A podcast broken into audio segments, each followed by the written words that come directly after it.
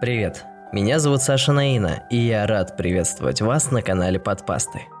В этом подкасте я стану вашим проводником в удивительный мир интернет-фольклора. Каждый понедельник я буду озвучивать для вас одну историю, рожденную в сети, иными словами, копипасту. Большая часть этих рассказов была написана малоизвестными авторами, а некоторые пасты и вовсе потеряли всякую связь со своим первоисточником. Но все эти истории объединяет одно – они точно достойны быть услышанными. Прошлое закрыто на замок. Пять. Пять с половиной, если точнее. Пять с половиной тысяч за приличное жилье. Для вчерашнего студента это было огромной удачей. Непридирчивая хозяйка, все удобства без текущих кранов и засорившихся труб, необходимый минимум мебели и даже рабочий телевизор-рекорд. Без риэлторов, двойных взносов и прочих финансовых неудобств. В течение полутора часов Сергей стал полноправным арендатором двушки малогабаритки. Если уж на чистоту, то в его распоряжении была только одна комната. Вторая же, со слов хозяйки, служила и складом разнообразного барахла из серии «А вдруг пригодится?». Собственно, единственным условием было ни при каких обстоятельствах не прикасаться к здоровенному амбарному замку на двери и даже не помышлять о проникновении в это пыльное царство забытого хлама. Радостно заверив арендодательницу в своей полнейшей незаинтересованности дополнительным помещением, Сергей едва дождался ухода своей благодетельницы и схватил старенькую мобилку. «Леха! Леха, это я, Лощин! Я снял!» Тьфу, дурак, хату снял. Вообще все в елочку. Бери пацанов и будем новоселье справлять. Продиктовав адрес, новый хозяин с разбегу прыгнул на старый диван, словно малолетний пацан, и весело запрыгал на стонущим пружинами ложе. «Хм, а старичок-то много еще чего выдержит», – удовлетворенно хмыкнул прыгун и неторопливо отправился инспектировать кухню. К вечеру на ней было не протолкнуться – Рассудив, что бегать из комнаты на все возрастающие перекуры очень утомительно, компания расселась на кухне и беспрерывно смолила дешевые сигареты, прерываясь на глоток пива или очередную студенческую байку. Когда разошлись его хмельные друзья, гостеприимный хозяин уже практически не помнил.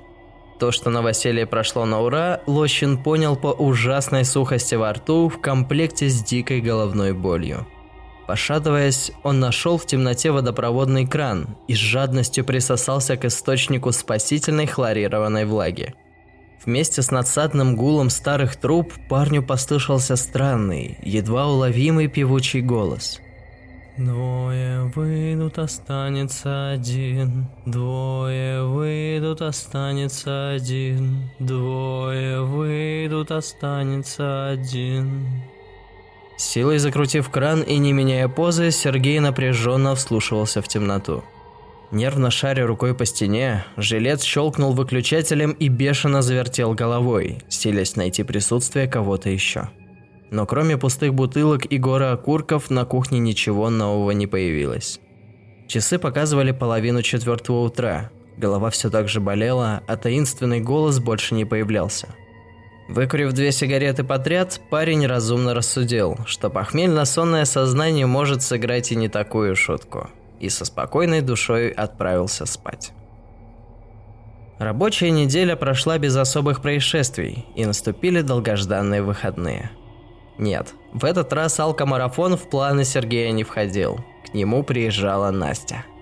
Уже третий месяц влюбленные целомудренно пили чай друг у друга в гостях, робея перед родителями Насти, которым приходилось ехать аж в соседний городок, и отжигали на случайных вписках, которых, увы, было слишком мало, чтобы насытить потребность в совместном уединении. Но сейчас все должно быть по-другому. Наконец, никто не будет мешать, и целая ночь будет принадлежать только им одним. И это было прекрасно. Интимный полумрак, бутылка вина и бушующие гормоны сделали свое дело – Старенький диван начал ритмично скрипеть, как вдруг, четко чеканя каждое слово, где-то под потолком раздался властный голос. «Должен остаться! Должен остаться! Должен остаться!» Потолочная побелка побагровела. Алое пятно растянулось к углу, и по стене пошли тонкие кровавые ручейки. Оглушительно завизжав, девушка рванула к входной двери, путаясь в простыне. Выйдя из ступора, за ней устремился и абсолютно голый ухажер. «Кто там?» – рявкнул через дверь злобный голос, в который непрерывно колотила насмерть перепуганная парочка. «Соседи! С восемнадцатой!» – заорал Сергей. «Откройте, пожалуйста, помогите!» – истерично вторила ему Настя. Дверь распахнулась, и через порог переступил огромный амбал со свирепым выражением лица. «Какого хрена?»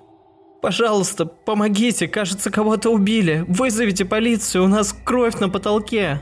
Зачистили голыши, судорожно прикрываясь простыней. Амбал хмыкнул и запустил дрожащую парочку в свою квартиру. Уже через несколько минут два наряда полиции прочесывали чердачное помещение над 18-й квартирой. При свете пятно оказалось сильно ржавым потеком, но инструкция требовала детально в этом убедиться. Как и ожидалось, на чердаке не нашлось ни трупа, ни крови, ни прочего криминала, а посему Лощина Сергея Ивановича ждал нехилый штраф за ложный вызов.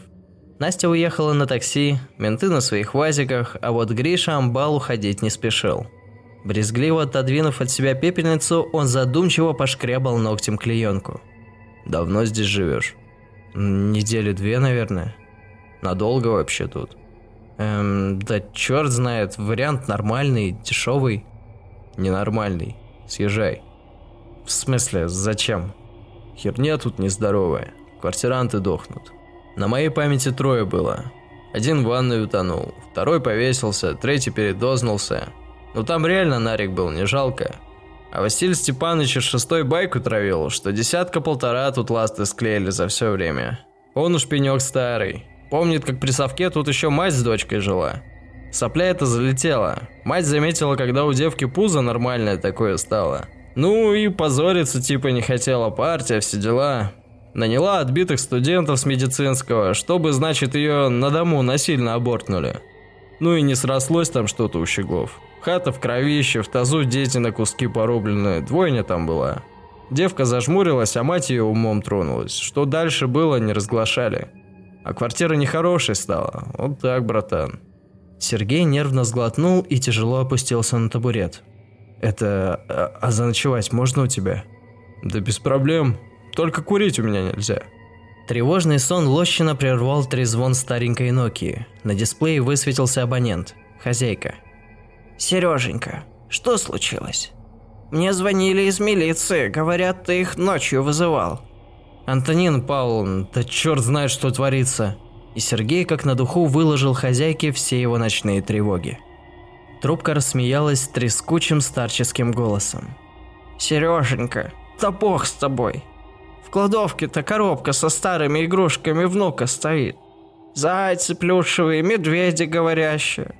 Так там батарейки сели, вот и хрипят порой. Я раз сама испугалась знатно, так что ты не думай лишнего. Ну и за потолок не переживай. Как крышу починят, так побелочку новую наложу. Ну что ты в самом деле? Сергей почувствовал, как краска стыда заливает лицо и уши. Действительно, дурак какой-то. Игрушек испугался ржавчин на потолке, дебил. Ты еще чуть с такой годной квартиры не съехал, совсем придурок. Смущенно попрощавшись с Григорием, Сергей вбежал вверх по лестнице, практически чувствуя спиной укоризненный взгляд соседа. Первые две ночи пришлось спать со светом. Ржавое пятно на потолке все еще напоминало о прошлых переживаниях, но со временем тревога отпустила, и жизнь снова пошла своим чередом. И даже Настя, поддавшись на уговоры и оправдания, уже была согласна снова приехать в холостяцкое жилище Лощина – но только если он сам соблагоизволит за ней приехать. Предупредив хозяйку о том, что ему придется уехать в соседний город на несколько дней, после чего он обязательно внесет очередную плату, Сергей в последний момент свалился с простудой, отложив поездку до выздоровления. В эту ночь квартиранту почему-то не спалось. Прослонявшись из угла в угол и выкурив полторы пачки балканской звезды, Сергей смотрел в окно на сереющее предрассветное небо, как тихий голос запел жуткую песню. Утром первым ты взял меня силой, Утром вторым подружился с могилой. Третье утро увижу не скоро, Первый ушел, но не вижу другого. Сползая по стене от ужаса, Сергей отчетливо понимал, что ни один на свете игрушечный заяц с китайской микросхемой в плюшевом брюхе не сможет воспроизвести настолько ужасающий тембр зловещего голоса. Утро четвертое с мертвым встречу, с пятого утра вас кровью помечу. Утро шестое дня рокового, первый ушел, но не вижу второго. Покрываясь испариной и иступленно скуля от ужаса, Сергей забился под кухонный стол, вцепившись закоченевшими пальцами в нательный крест. За могильную колыбельную прервал щелчок замка на входной двери. Кто-то без труда проник в квартиру и завозился в коридоре. В щелью между полом и длинной клеенчатой скатертью появились чьи-то ноги в старушечьих чулках. Обойдя стол, обладательница раритетных колгот грохнула на плиту чайник и черкнула спичкой – Сергей осторожно встал на четвереньки и выглянул из-под скатерти. Сомнений не оставалось. Антонина Павловна собственной персоной явилась на рассвете попить чайку, предполагая, что жилец сейчас находится за десятки километров от арендованной квартиры. Тяжело вздохнув, хозяйка вышла из кухни и остановилась перед запертой комнатой, гремя связкой с ключами. Наконец, артритные пальцы справились с тяжелым замком и дверь распахнулась. Вдоль стен и правда стояли коробки с какой-то ветошью, покосившийся шкаф и прочая рухлядь.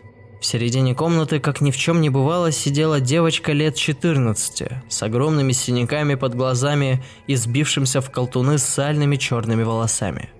Длинная белая сорочка с огромными пятнами засохшей крови скрывала все остальное. Небрежно катая по полу крохотный детский череп, девочка хищно улыбнулась посетительнице. Я привела тебе еще одного. У меня могут быть проблемы. Ты не могла бы побыстрее с ним закончить? Но, мамочка, он так забавно пугается. Я хочу с ним еще поиграть. Ответило существо уже знакомым Сергею голоском. Сколько можно, Марина? Сколько можно? Истерично зашептала хозяйка, молитвенно сложа ладони перед дочерью. До смерти, мамочка, до смерти. Или я сделаю намного хуже, ведь ты знаешь, что я могу, мамочка. Радостно взвизгнула жуткая девочка. Ты заперла меня здесь, мамочка, но ты можешь подойти ко мне и больше тебе никогда не придется никого ко мне приводить. Что скажешь, мамочка? Мертвая дочь поманила к себе Антонину Павловну, и Сергей увидел тонкую меловую линию, очерчивающую расстояние между призраком и ее матерью. Было ясно, что ни за что на свете пожилая женщина не зайдет за эту линию, которая каким-то магическим образом удерживала злобного призрака. Мертвая, абортированная на позднем сроке девочка, мать, которая по слухам угодила в психушку на долгие годы, многочисленные жертвы в нехорошей квартире, жуткие умозаключения заставили Сергея действовать без промедлений – Выкатившись из-под стола, он вскочил на ноги и мощным толчком втолкнул хозяйку квартиры в жуткую комнату.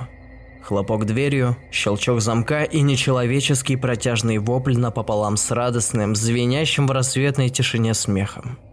Чайник на плите уже требовательно булькал и пускал пар из узкого носика. Пускай.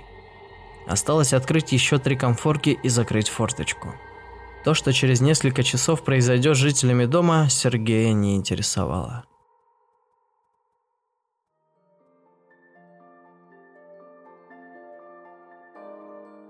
Этот рассказ был озвучен при поддержке ресурса Мракопедия.